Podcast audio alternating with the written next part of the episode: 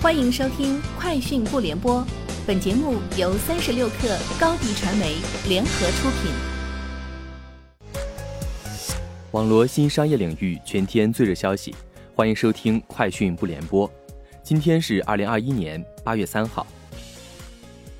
二零二零年，深圳市已连续六年成为全球新能源汽车注册登记数量最多的城市。其中保有超过八点六万辆新能源物流车，是全球新能源物流车最多的城市。二零二零年，深圳市实现网约车、环卫车全面纯电动化。截至二零二零年底，深圳市新能源汽车保有量达到四十八万辆，占全市机动车保有量约百分之十四。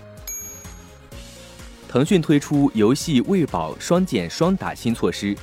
双减包括减时长，将执行比政策要求更严厉的未成年用户在线时长限制，非节假日从一点五小时降低至一小时，节假日从三小时减到两小时。减充值，未满十二周岁未成年人禁止在游戏内消费。双打包括打击身份冒用，针对未成年人冒充成年人游戏的情况，将原来的零点巡查升级为全天巡查。打击作弊，打击用户通过加速器登录及部分第三方平台买卖成年人账号的行为。三十六氪获悉，Quest Mobile 二零二一手机游戏人群洞察报告显示，二零二一年六月，手游 MAU 达五点四八亿，月人均使用时长超过二十小时，接近百分之五十付费用户年龄在三十岁以内，二十四岁以下用户接近三成。地域上看。三线及以下城市手机游戏用户占比近六成，男性手游用户集中在 MOBA、飞行射击及传统棋牌等类型游戏，对 ARPG 卡牌游戏表现出更高偏好。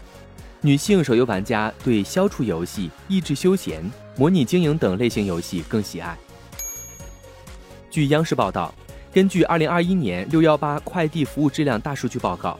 近百分之七十的快递员在六幺八期间遭到投诉，在发起投诉的人中，有百分之七十以上是因为快递不被送货上门而不满投诉。调查显示，中国超五成的快递员月收入不超过五千元，月收入超过一万元的仅占百分之一点三。而人社部发布的二零二一年第二季度全国最缺工的一百个职业里，快递员已排到第十位。据内部人士透露，特斯拉位于美国德克萨斯州超级工厂已经准备好开始生产跨界车 Model Y。该设施最快可能下周进行生产测试。特斯拉可能会在第三季度末或第四季度初正式开始生产 Model Y。微软联合创始人比尔·盖茨和梅琳达·弗兰奇·盖茨正式离婚，结束二十七年婚姻。三个月前，双方宣布将分手。美国时间周一，法院公布文件，宣告正式离婚。周一的文件显示，双方都没有要求改名，离婚合同也没有提交给法院。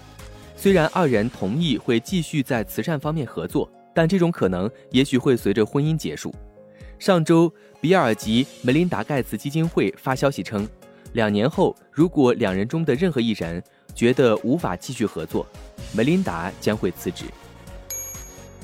由于美国收看东京奥运会的观众数量太少，拥有奥运会转播权的美国全国广播公司 NBC 正与广告商就赔偿事宜展开讨论。彭博社称，截至七月二十七号，东京奥运会的美国观众数量较上届里约奥运会减少了百分之四十二，继而引发美国广告商担忧。作为补偿，NBC 将向广告商提供预先保留未销售的广告时段。这对 NBC 的收入将造成不小影响。NBC 已经为东京奥运会的转播权支付了大约十一亿美元。以上就是今天节目的全部内容，明天见。高迪传媒为广大企业提供新媒体短视频代运营服务，商务合作请关注微信公众号“高迪传媒”。